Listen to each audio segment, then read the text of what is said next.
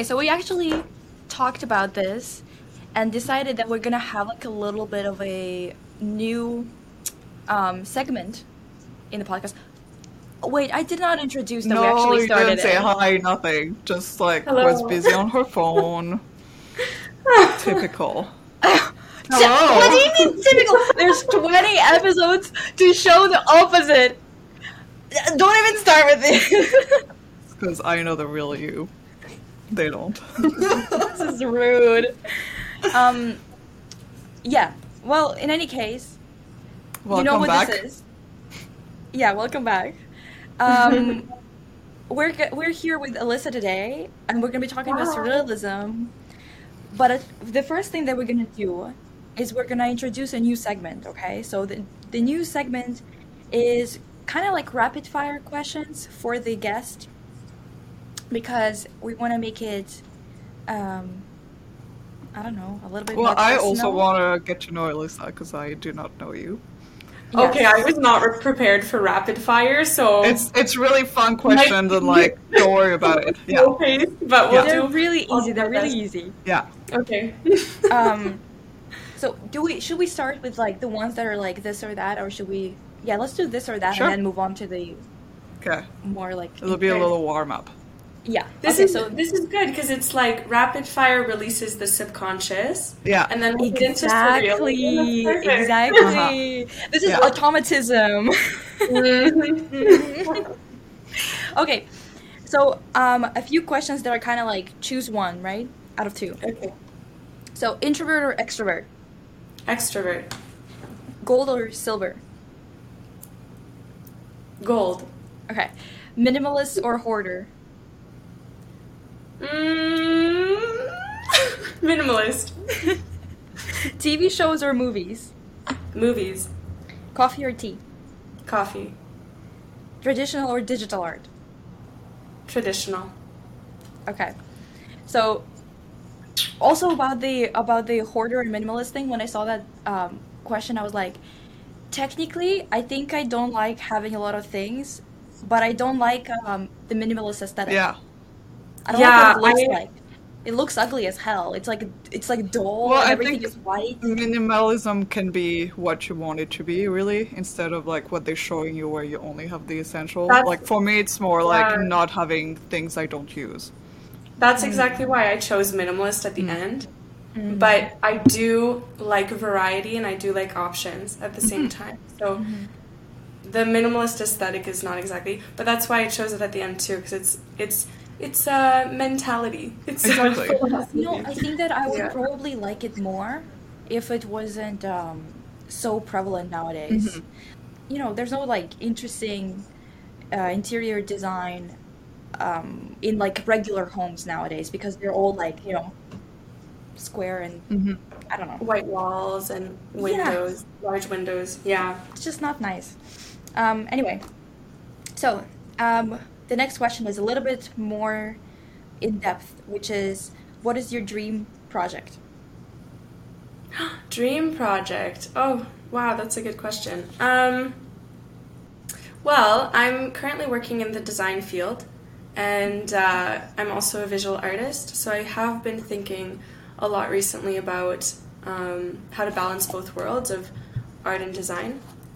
Uh, recently, I've been thinking a lot about I enjoy teaching, Mhm. and one day in my life, I would love to uh, just have an art studio, just like a, a private business where um, I'm teaching art to kids, young kids, and, and up to kind of teens that age. Mhm.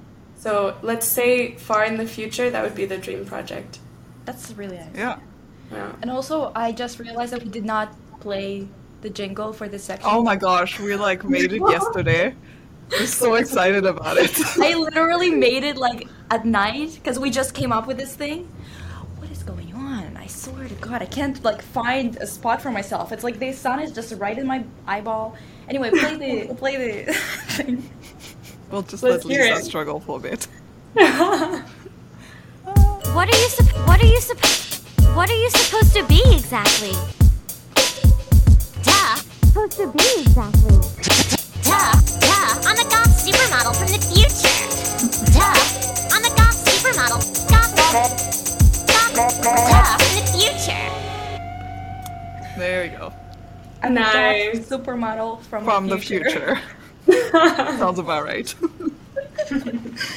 anyway, um, yeah, that's a nice project to, you know. Yeah, I think that's really cool. Yeah. Mm-hmm.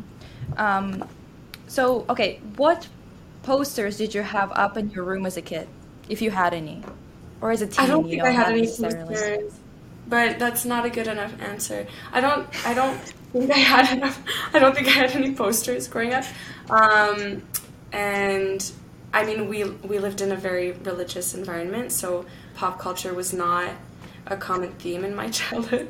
But what I can say is we had some little like art pieces up on the wall and i remember a couple postcards that were would be in the living room or the kitchen and one that always stuck with me was an image by the artist august macke and it's called the turkish cafe. It has it has a nice a nice mix of blue and orange and yellow just kind of every color in it and um, that that painting always uh, always reminded me of like the picture on the wall and it was just this big it was a little postcard I, I was just gonna ask about the um, uh, the religious, um, like pop culture relationship. Did you have the same thing of like Harry Potter being like the worst thing imaginable? Like everyone was like always Yeah. like, "Don't you dare read Harry Potter," and yeah whatever. And I I was like mean- a fan of it. well of course right because it's an amazing like Yeah. Undeniably a good story um, for kids. But uh, yeah, I mean, in my surroundings, most most of what was said, and it depends who you talk to as well. It depends who you talk to, even within our family. My dad and my mom had different opinions on this, but. Um, within the church environment, I remember summer camps where that would come up, and a lot of the time it was it was like magic powers. no, that's not okay. See, like sometimes I think about it, and I think there's like no way that people were so mad about this like imaginary concept of magic in the past that they like burned Yeah. people, and now I think like there's no, a honestly yeah, it. considering that even nowadays religious Even folk have this like Yeah. attitude, it's like okay, I can believe that. I can mm-hmm. believe But that people. such a it's such a different mentality that it's hard to wrap your hand, ar- head around. Oh, for Yeah, no, it's weird. I remember, I remember I had like this whole fight with one of my like my literature teacher because I went to a religious school, right? And at home, honestly, it was quite secular. Like my parents were never even in church, like ever. I don't know why I went to a religious school. To be honest, I was like not supposed to be there. but um, it's weird because like yeah at home like everyone read harry potter and it was like one of our like favorite things to watch as a family and whatever but then at school whenever i would bring it up it was like a whole thing like they would just lose their shit and it's like such a weird thing to lose your shit over It really is. um another question is last film you watched The last oh Napoleon Dynamite last night with my brother and his girlfriend. We watched How was it? Napoleon Dynamite while eating dinner. It's a crazy movie. I've never seen it in full from start to finish, and uh, yeah, it's just have have both of you seen it? No, I've heard about it, but I wanna I wanna Okay. watch it. Yeah. I mean, watch it. I can understand how it's the typical movie to watch while you're high because it's just absolutely ridiculous. Yeah. and yeah, but funny, funny and goofy. Yeah. yeah Okay. and There's a really good dance sequence in it. Oh, Oh. okay. That's Yeah. yeah. that's up our alley uh-huh. Um, okay, so the last question, which we're going to be asking everyone, since it's like my shtick that I started the podcast with, which is like um, nostalgic childhood TV shows and stuff like that, Yeah. and like mixing it with art and everything and camp. so um, the question is your favorite childhood TV show? Um, there's one that was. I'm gonna forget the name, but it was with these magical dragons. Um, Dragon Tales. Dragon Let's say Tales? it's Dragon Tales. Yeah, it's Dragon Tales. Wait, let I'm me see. go with that one. I wanna see what it looks like. Maybe I know. Yeah, you have to look Oh. at it. They're just Oh, that like one I don't. cute and colorful dragons. Yeah, that was a good show. That's cute. Oh, Yeah. I know that one. They had like talking flowers in it and things like that. Oh my gosh. I, I yeah, I watched it in French, so I can't even remember the name of it in French, but that was so fun. I think they have it in Spanish too. Whoa, this is taking me back like crazy. Yeah. I completely forgot. This is good for our topic. That's awesome. Talking flowers. So Very funny. Yeah. surrealist. Mhm. Mhm. So, let's start our discussion about art. Play the jingle. Art? Mhm. Let's go. Yeah, she's a full-on Monet. It's like the painting, see? From far away, it's okay, but up close, a big old mess. It's a big old mess. Um, so surrealism. There's a lot to talk about with this specific thing. I think that one of the things that people um, usually confuse surrealism with and stuff like that is um, the difference between when you talk about surrealism as a um, like 19th century, oh, oh, sorry, 20th century um, movement in modern art, and uh, comparing it, you know, to like a bunch of random paintings and random works that are kind of psychedelic in nature, that people call surrealist nowadays. Which is like it's not like it would be mm, inaccurate in terms of like comparing the two because it is you know similar, but it's just not technically a surrealist work if you weren't making it at the time, you know, with the surrealists and other things like that, and especially if you don't use their um, techniques, right? But um, there's a lot of weird shit that they've done, Yeah. and um, I told you guys to look at like different types of uh, surrealist art and like whichever speaks to you and whichever you want to chat about. Yeah. Um, so let's start with those, like things that interest you, interested you the most. Um, surrealism is so fun to talk about. I think especially today because in recent years, I feel like the history of surrealism has re- had a resurgence, especially pointing towards surrealism internationally, not just European, um, and especially female artists. And so today, and there's a lot more information about um, about female surrealist artists, which is which is really interesting. And um, the movement started in the 1920s, and you can hear about André Breton, the poet who talks about it, and no, no, no. So it's it's this group of men who start the movement, and then you start to see it spread throughout the 30s, and that's when it spreads internationally and goes to different places like Mexico or just. Um, where you're gonna find Frida Kahlo, of course, Yeah. and then Even though she was like, no, I don't consider myself as like being a surrealist, even though she really liked it. And when you see her mm-hmm. work, for me, it would be, mm-hmm. but yeah, I understand why she doesn't want to be in the same group with them. for sure. I would also be And like, no, nothing to do with this, guys. I know. She had such a, but she had so much more of a complex, I mean, to me, version of surrealism compared Oh, yeah. because she was exploring identity, like the, you know, the Mexican identity at that time, which was a huge question through the lens of uh, being a woman as well. So For it's sure. like so much more complex than just the man kind of representing their own subconscious, which ended up being a lot of just sexualizing women. so, Yeah. so- Violence and, that's- sex is just was that's what it was. Honestly.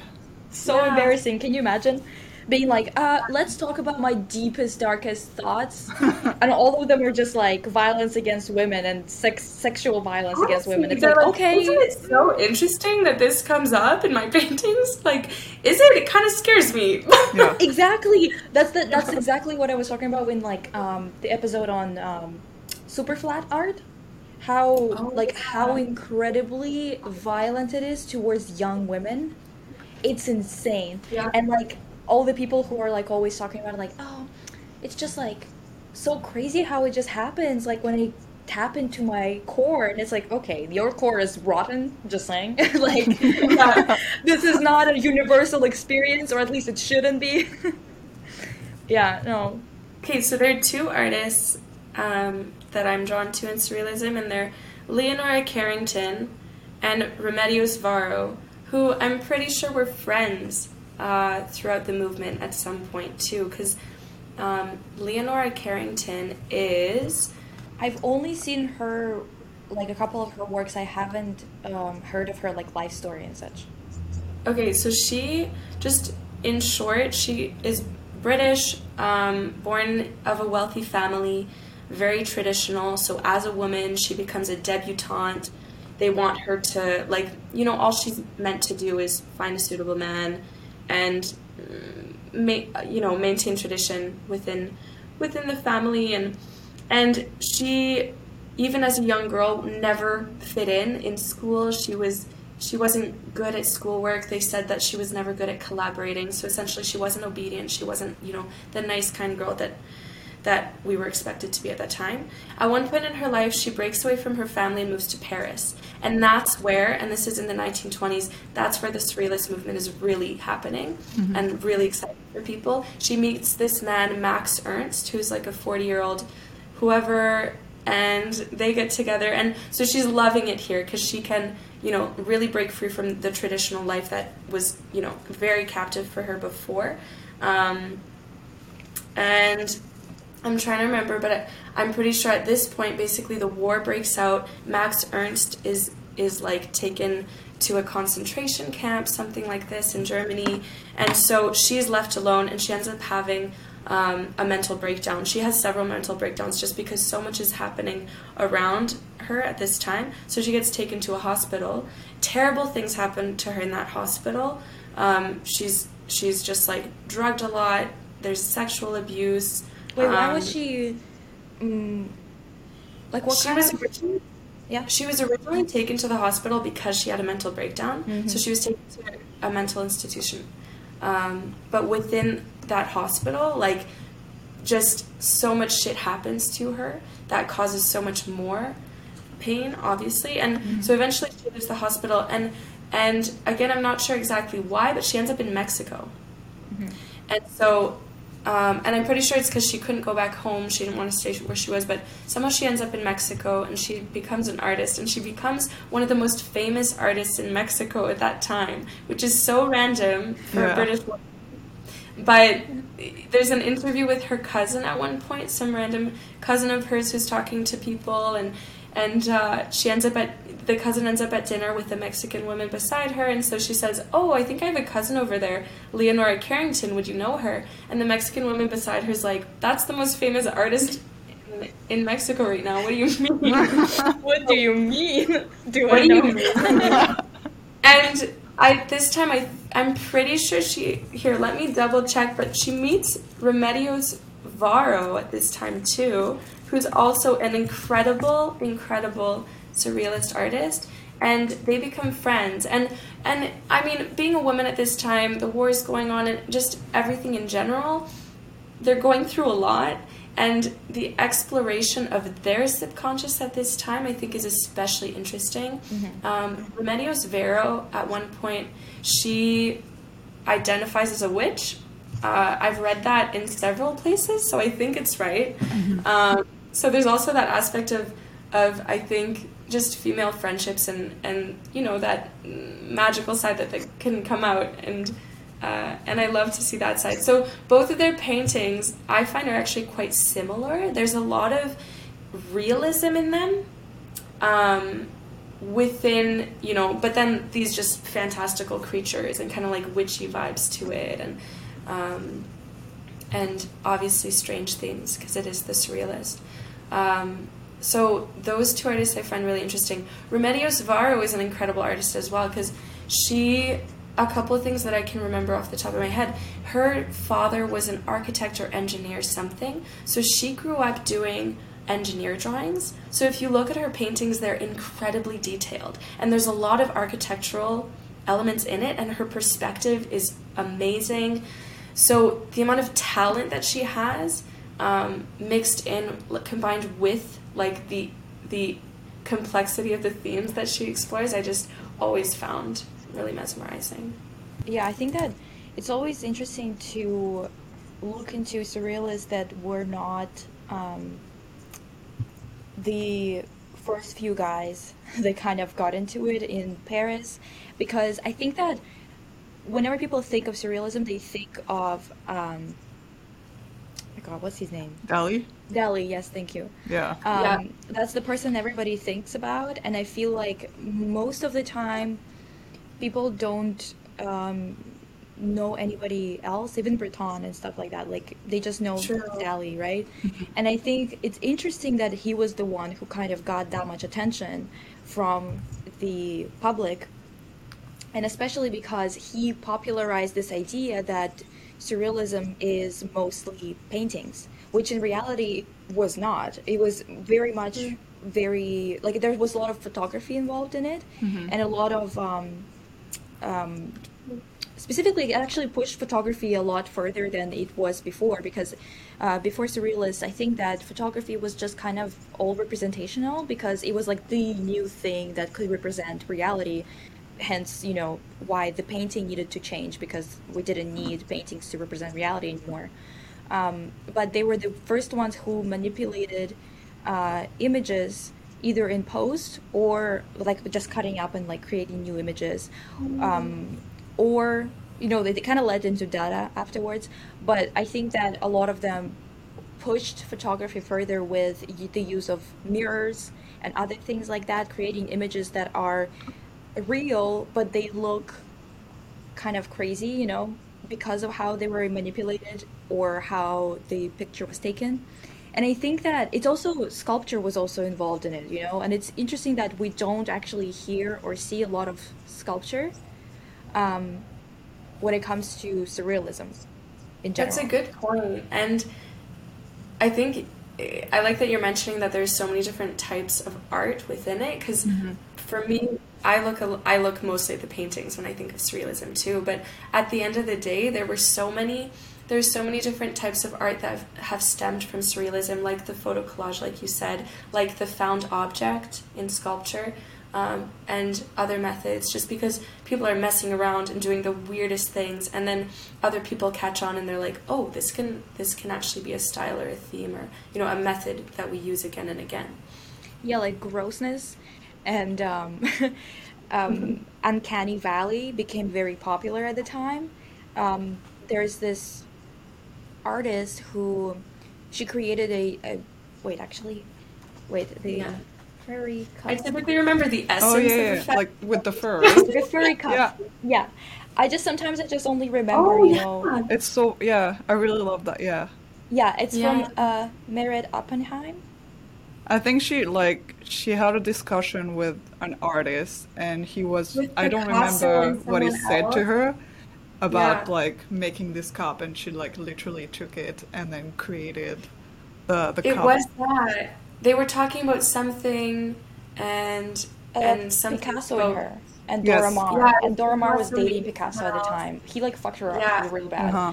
um, and they were like talking about basically just about the fact that fur can be put on anything and some objects um, that it would cause different sensations if you put it on different objects Yeah. like if you put fur on on top of a spoon it would make you feel uncomfortable because you associate spoons with mouth right so like things Right. kind of things like that about your automatic associ- associations i guess um, and it was one of those like really popular works that kind of brought up in every single art history class whenever you talk about surrealism there's always this um, furry cup that comes up right um, It's true.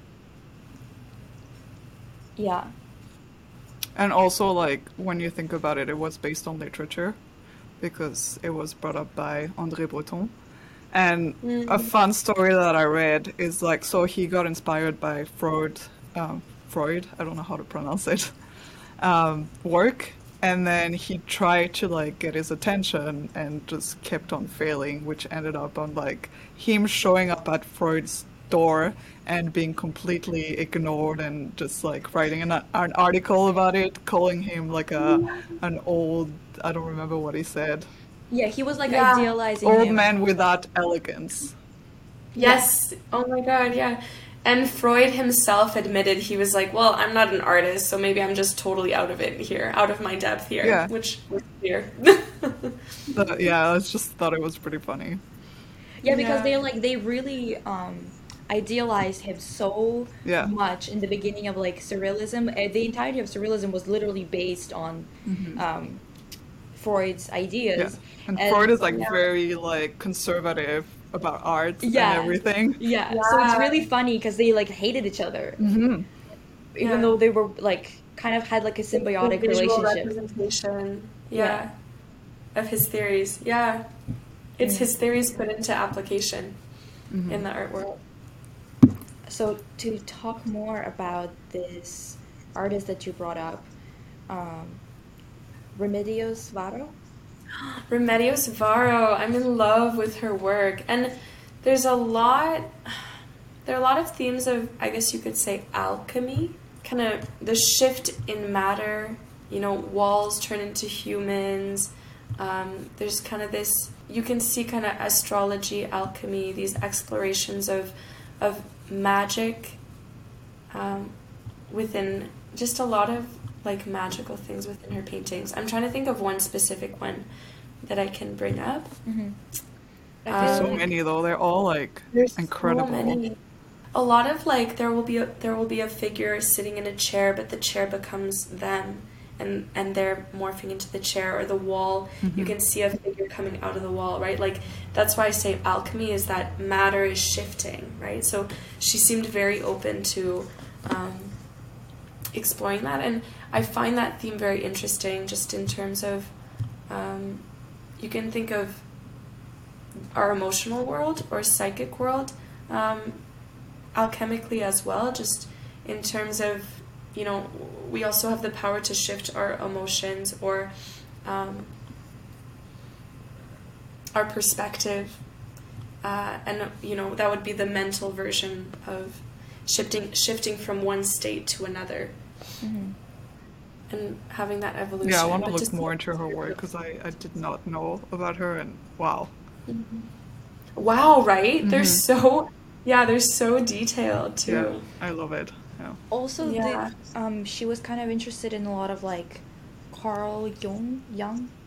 I don't know how to pronounce Mm. it, but um, and especially like also there's other um, psychologists and people who kind of um, try to adjust or disprove some of the ideas that um, um, Freud brought up. Because the thing is, a lot of the time, people think that Freud was kind of a catalyst, not a catalyst, I guess, but um, someone who has created so much um, movement forward in psychology, when um, in reality, most psych- like psychologists would say that or psychiatrists would say that he was kind of the catalyst for people to try and disprove whatever the hell he actually came up with. So that's why there was a lot of like development around that time is because he kept on saying outlandish shit and implementing it on actual people and a lot of people had to kind of you know push back um, through a lot of research. So a lot of research that actually came from that time is because of him, but not because he was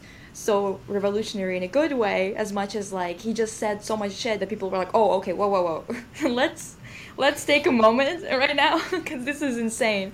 Um, Mhm. and I think that the one of the um, people she was interested in was Op- um, Ouspensky, which is this um, this is this Russian um, esotericist. That's what they call them, you know. Um, Mm.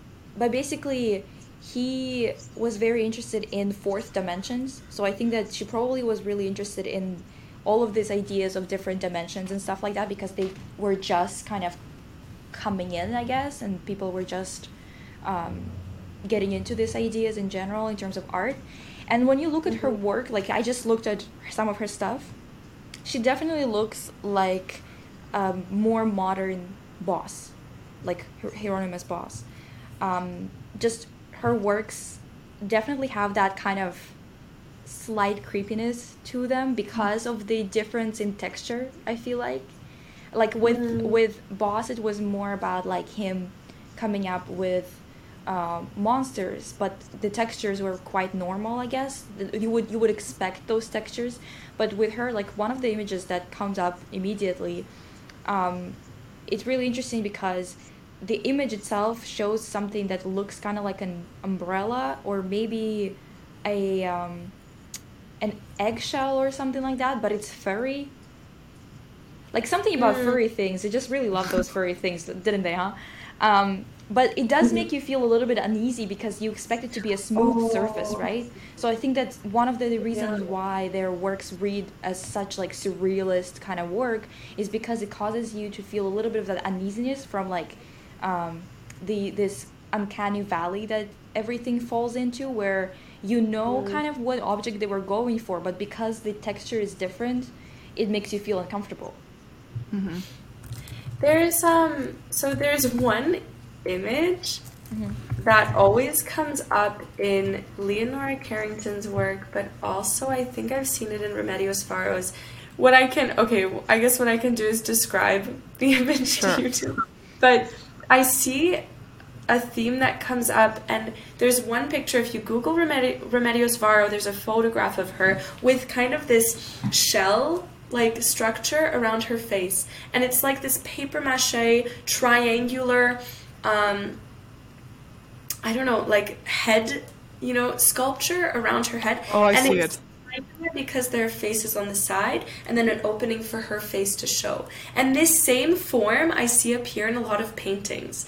And it looks, and I'm just, I don't know what it is, but I see that same kind of triangular head form in a lot of the figures. Not a lot, but in some figures, and it appears again and again. And that's one of my curiosities. One day I hope to understand, hmm. but I just don't really know what the what the the idea is changing faces, like having mm-hmm. different dimensions of your own face, or yeah, I'm gonna try to find a painting where we see the same form. Hmm.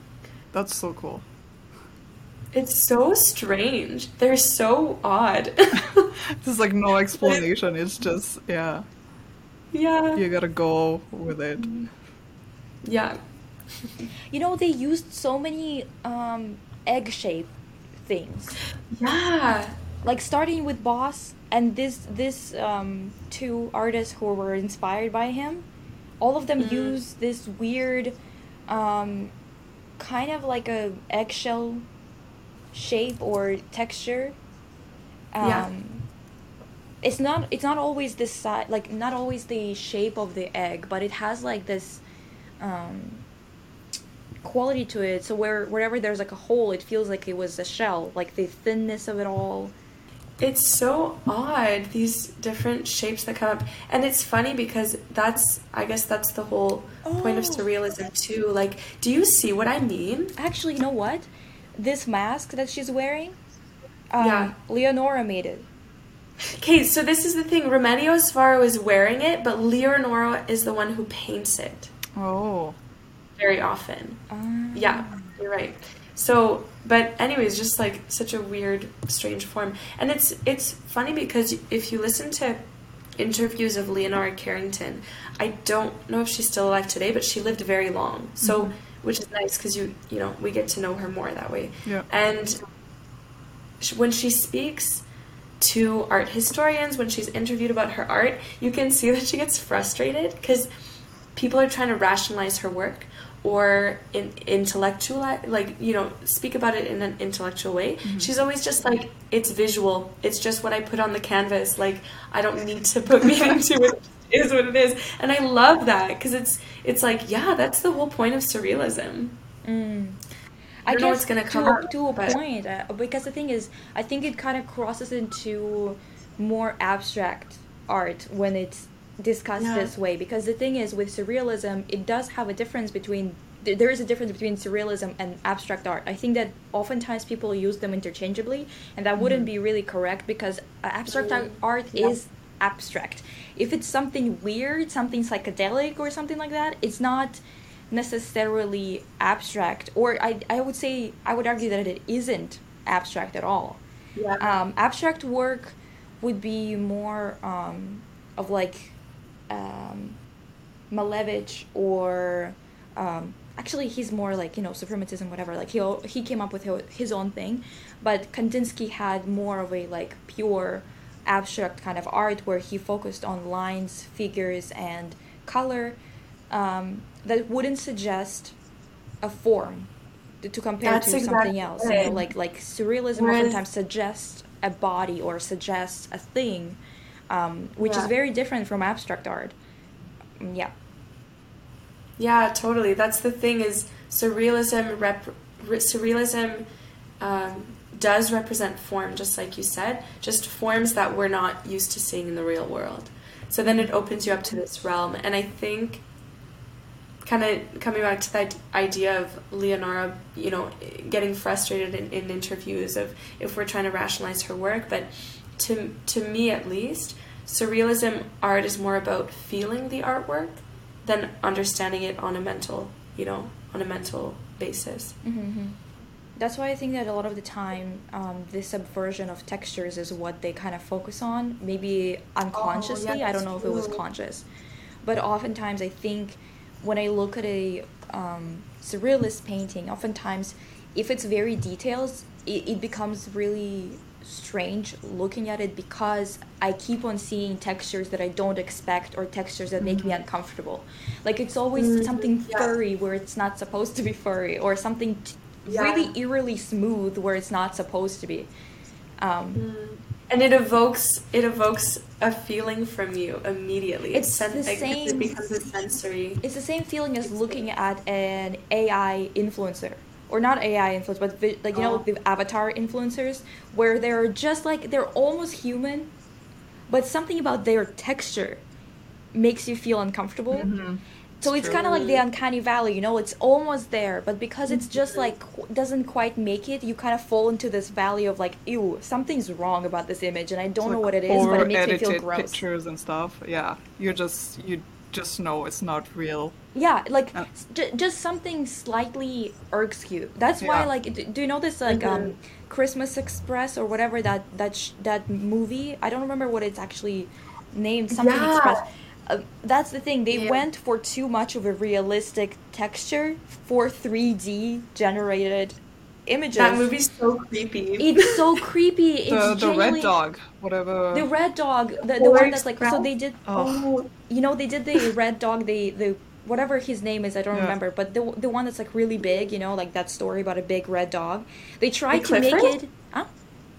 Clifford? Yes.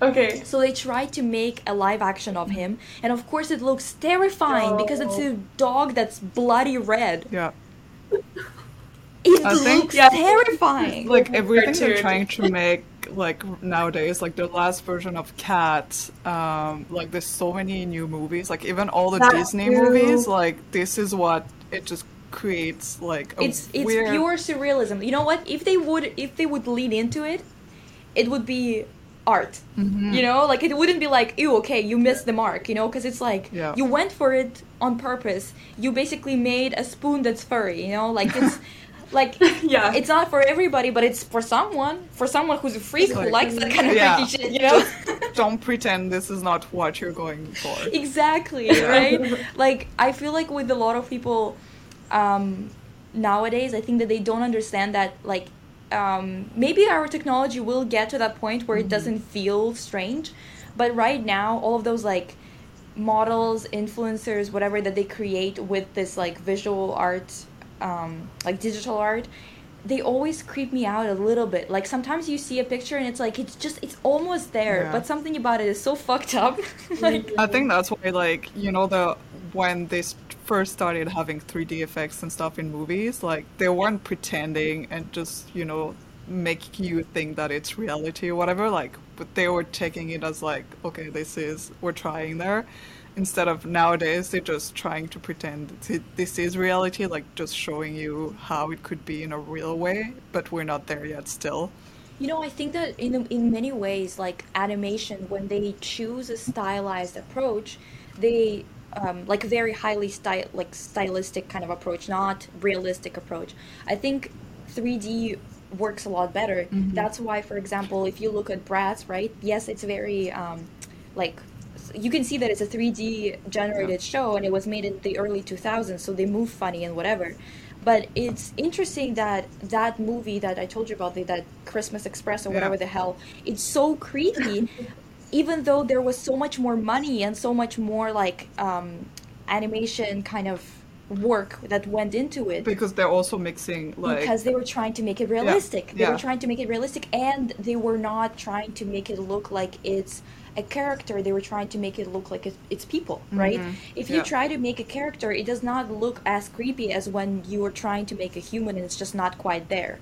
It's strange that we kind of catch really small things about images that kind of push us over the edge into the valley you know mm-hmm. that's why when you we look at Bosch's work for example it looks like oh this is just like kind of medieval-esque um, like aesthetic then you look closer and you're like oh it's a lot more detailed than medieval aesthetics you know like than those paintings on the sides of the, those medieval texts or whatever even though they, they were inspired by that. Um, and then you look even closer and you see something that's so freaky and you're like what is going on you know and i think that with Yeah. this artist like when i look at their work it's kind of like Bosch except they actually experiment a lot more with the textures and that's what makes those paintings slightly uncomfortable to look at Mm. Yeah, it's funny. I never thought of the textures, but now that I look at it again, um, it's really prominent. It really shows. So, so the last, um, I sent a, a photo of the, the, last one. Yeah. Yeah, and that's the last one I'll talk about for Remedios Varo. But a lot of people think that because she died at 54 of a heart attack, Oh, okay. and this was the last painting that she painted, and it's Wow. one of the only paintings that doesn't have figures in it. And when you look at it, it's like a lot of people say that she predicted her own death. Um, but this is a really interesting one that people talk a lot about for that reason. And it's kind of the idea of this still life, but moving and shifting. And then as so basically, it's a table, and you can see a candle in the center.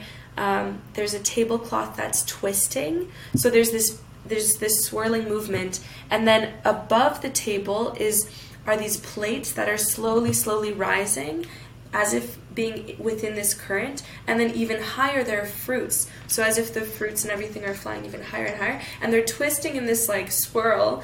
And then outside of the swirl, like this gravitational force or something, they start to explode and like expand. Yeah. That's, and it, and again, it's it's the only paint. It's one of the only paintings without figures, which is not very typical um, for her. And it was done, you know, the same year that she died. So it's pretty interesting. I like the way like the light reflects from the candles on the walls and stuff. Like, I know, I right? just love it so much. the structure of the space is very um, cubist especially And- the bottom the Mhm. floor And she has that structure in her spaces very often. Mm. Yeah. It seems like Yeah. she was probably inspired by those paintings of like there was this painting called um, the figure descending on the stairs. Mm. I think it was Picasso or maybe it was Breton or someone. Like someone one of them painted something like that. Um, which was like one of the earliest cubist works, but it wasn't like it wasn't all the way cubist yet, but it was like getting there, you know. And um, Yeah. I think that this kind of reminds me of the way that they constructed the space um, with this kind of fragmented approach. And um, Mhm. I think it's also interesting because um, there's flies on the painting, but the flies are a lot bigger than they should be, and it Yeah. seems like they're sitting on top of the painting. This looks like the Oh, image yeah. is happening, and the flies are completely different. Like they are kind of sitting on top of it, um, on top of a, another surface. It looks like they're just from a different dimension, basically. Like you're looking at an image of something happening, but you're also very aware of it having a surface Mm-hmm. instead of That's it being, you know, like an immersive kind of experience. Right? That's what I think is so interesting about the way that she paints her spaces is that you feel like it's the construction of a dimension. It's like it's you see the tiles, you see the walls, but everything feels contained in this strange little dimension. Yeah. It's also interesting that there's nine fruits that are not um, bursting, Mm. like nine planets. on different Oh yeah, rings, that's kind of, funny. you know, on different like paths or whatever. I've never counted them. No, it just it just looks like rings, you know, in our solar system, It does. and that's why No, like I wanted to count it and it nine fruits, but the other ones are blowing up. I don't know which ones. yeah, She's that's talking about, funny. Yeah. But yeah, it's a really interesting image. I wish this image was like um kind of as popular as that image of a guy with a apple over his head. No, right? The apple over their head. I don't get that one. Or even the one where they're raining men. I don't get it. I don't know if you two know much about it, but I just. I mean, Yeah. I you know what? I have a very I mean, I always kind of turn every conversation about art into like shitting on artists. I just have a hard time with us. Like I know that I'm an artist. I know that I've done like I went to school for it and everything, but just sometimes I fucking hate us so much. Like for example, with uh, with Dali, he moved to towards photography later on, and um, his photography images are not as popular as his paintings, but he did do a lot of photography, and what he did was kind of like practical effects basically right? Like he wanted to do the same imagery so like really weird images uh, things flying around things that you don't really like expect to be flying around.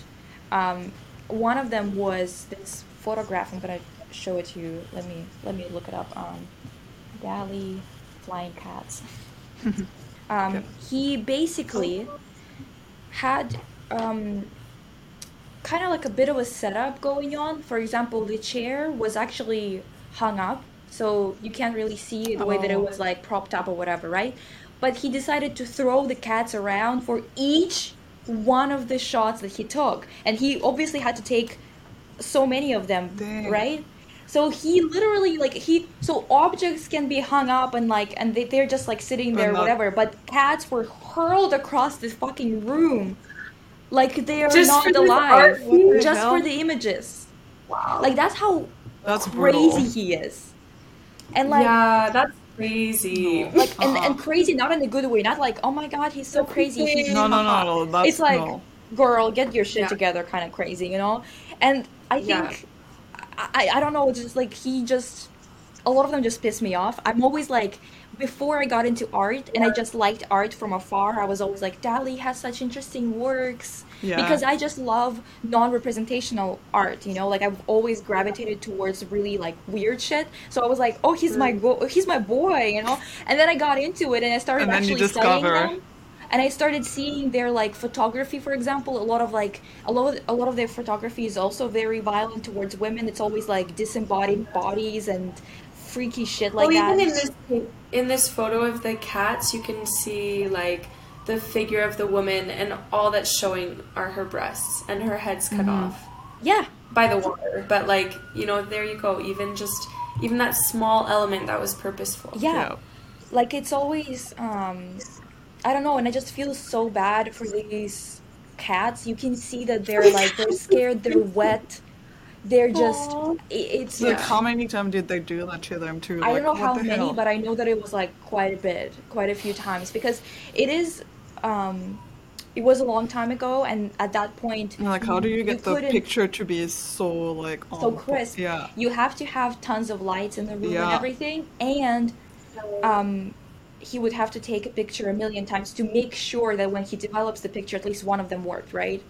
Not so worth it. Yeah. it, it is absolutely yeah it's not worth it and it's not like this image is so Yeah. revolutionary now that we have No. photoshop we like look back at it and we're like what the fuck was that for right Yeah.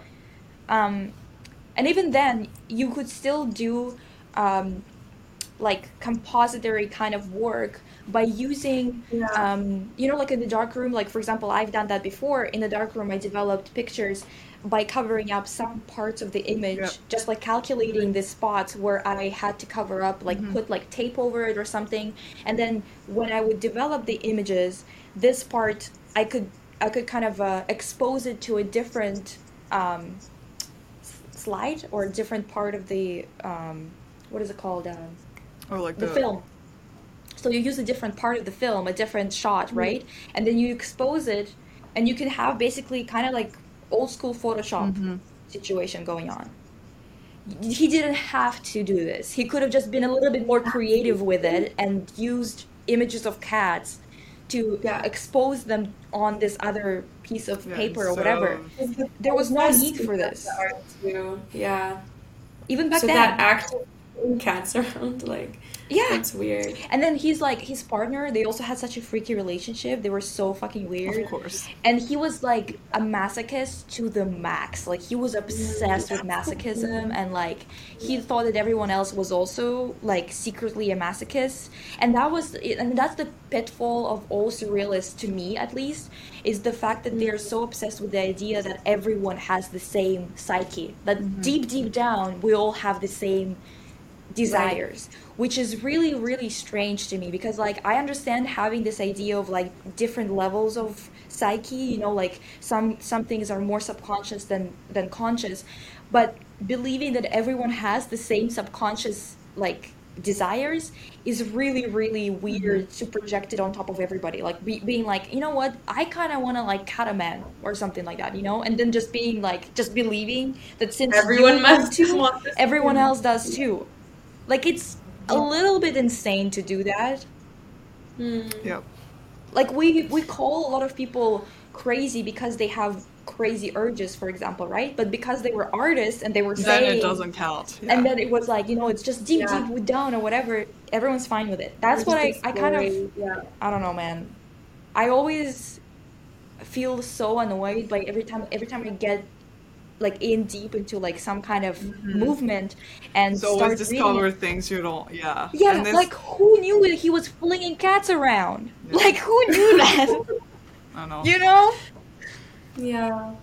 There's never not something we discover that's like not crazy. Yeah, and like I understand that art is crazy sometimes. That's like Mhm. part of its appeal, to be honest. Like some of it is just like the fact that artists do get crazy ideas, Yeah. but there are limits, girl. Like you gotta understand that when it inflicts something on somebody else. That's the thing, but there is often that masochistic side.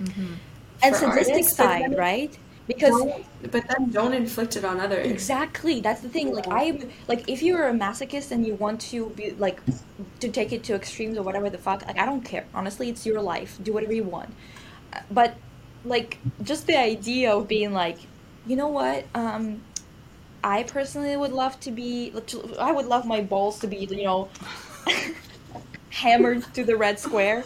That's like that's what we talked about last time is Yeah. that there's a guy who like hammered his balls to the to the red square with a Like an nail activist. Yeah. an activist or like he i don't he, i think he's like an artist i don't know if he's even an activist but in any case i don't care hammer mm. your balls or you want hammer away You do you, know on you. Yeah. yeah it's on you but when you but Yeah. when you start saying everyone wants their balls to be hammered to the red square and you walk around with a hammer Mm-hmm. hammering everyone's balls to the red square that's when we have a problem Exactly. you know Yeah. Ay, ay, ay. Wow. Artist is a pretty generous term for that. Yeah. For whoever that is. honestly you're right we should stop calling them artists and start calling them like i don't know something else freaks Yeah. Freaks could also be used in a in a in a nice way. I feel like. Yeah. I just don't. I can't think of a I like word. the word freaks. Yeah. No, I don't know either. I don't know. Oh, we could call them like little Freuds or something like that. Like find something that they hated, right? Because Freud hurt their ego so hard. We can call them like little Yeah. Freuds. now Yeah. it's just whole showing bath. it. oh my goodness! Yay, Lopa! She's like, why is everyone screaming my name? She can't hear anything. Oh, she can't. Well, she can't hear me. Both of us. There you go. hmm She's so adorable. Like every time I edit um, the podcast after, um, if she was sitting on one of our laps, you can hear her like coming up to the mic and being like, so cute, hmm sick and twisted. Anyway, what else did you guys like? Did you, did you talk about any everything that you wanted to bring up or not? Um, for now, yeah. Yeah. We can definitely do another episode because there's we so should much to say. do someone so like many- specific artists too sometimes. Yeah, totally. Because yeah, yeah. one of these artists, I don't remember which one, but one of the ones that you mentioned, I remember that Madonna used imagery in one of her music videos from them. no way. Yeah, I don't remember which one though. I want to know. It's definitely one of the two that you named. It's Madonna's bedtime story, Yes. Who? who and was yeah, it's Who's the Leonora, Leonora Carrington. Okay, yeah.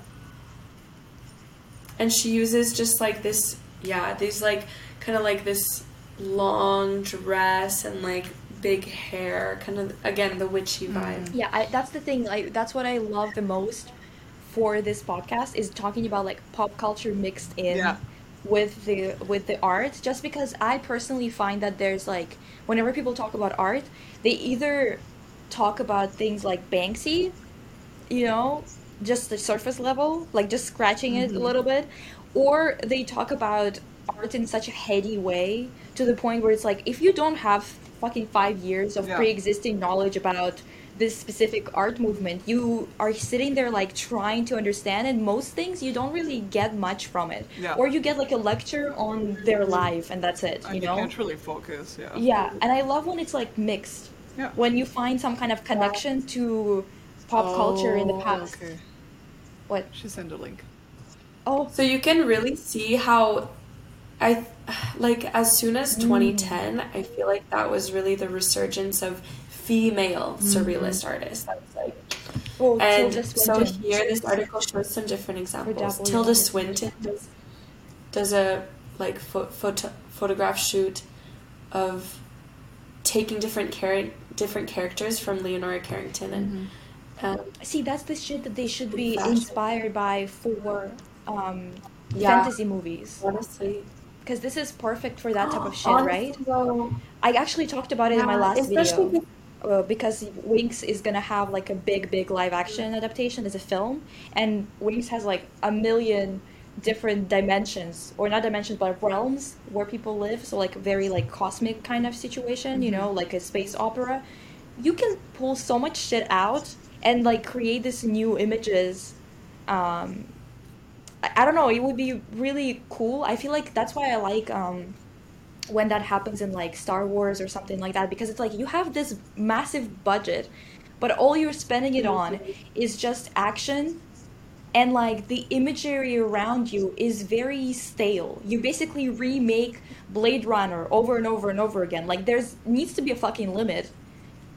and the costumes and fashion are pretty typical exactly. very standard Very standard. Yeah. You know, like that's why whereas modeling Mhm. after these women in the surrealist movement would be so interesting because what they're really doing is exploring exploring female roles beyond just the sexual you know either the pure or the sexual and it's right? Like, actually more disturbing in, in terms of because it's actual like anguish rather than just pent up violence Yeah. against women Yeah. mhm. a lot of body horror and stuff like that are in in female works is what i like because they're exploring the fact that body horror is just like things that happen to us rather than things that you inflict on Yeah. others Mm-hmm. Talk like yeah like Sickness look at stuff. frida kahlo's work for example and she has a lot of she has a lot of that like the like you look at some of her paintings and it makes you uncomfortable Yeah. because it's the it's like the open mm-hmm. you know you see her body it's very physical mm-hmm. but she had her whole she also had like i don't remember what it was but she was in an accident so she was in a cast Yeah. for a lot of her life too so i'm sure that was a big part of her exploration too yeah so Yeah, let's That do was- another episode. we That should do fun. another episode yeah and talk more about this type of stuff anyway thank you so much for chatting with us and Yeah. bringing so much like that was really interesting to talk about those two artists Yeah. um, that's gonna be my Oh, new obsession for the week. I know, we are all will be looking at it. Honestly, oh my god, you can listen to so much. I'll send you to a podcast episode of an expert on Remedios Varo. Okay. Uh-huh. But like, so the two artists I mentioned, they had a third friend, Kati, and I think she was more photography, Kati Horna or something like that. And so it was like these three women just like doing crazy, doing these like crazy artistic things together, and they loved cats and they loved like and they were witches and they were witches. Like it's so sweet. You know, become like, witches. yeah. We should become witches. Let's do a coven. Honestly. we'll This we'll be a start of it. trilingual coven because you guys can speak in French. hmm I'll I'll teach you some Yeah. Russian. Me and Exactly. Hope are gonna talk in Russian. Exactly. yeah. Anyway, Yeah. that was great. Awesome. Oh, thank you too. Thank, Thank you. Bye. Bye. Bye. See you next time. See you.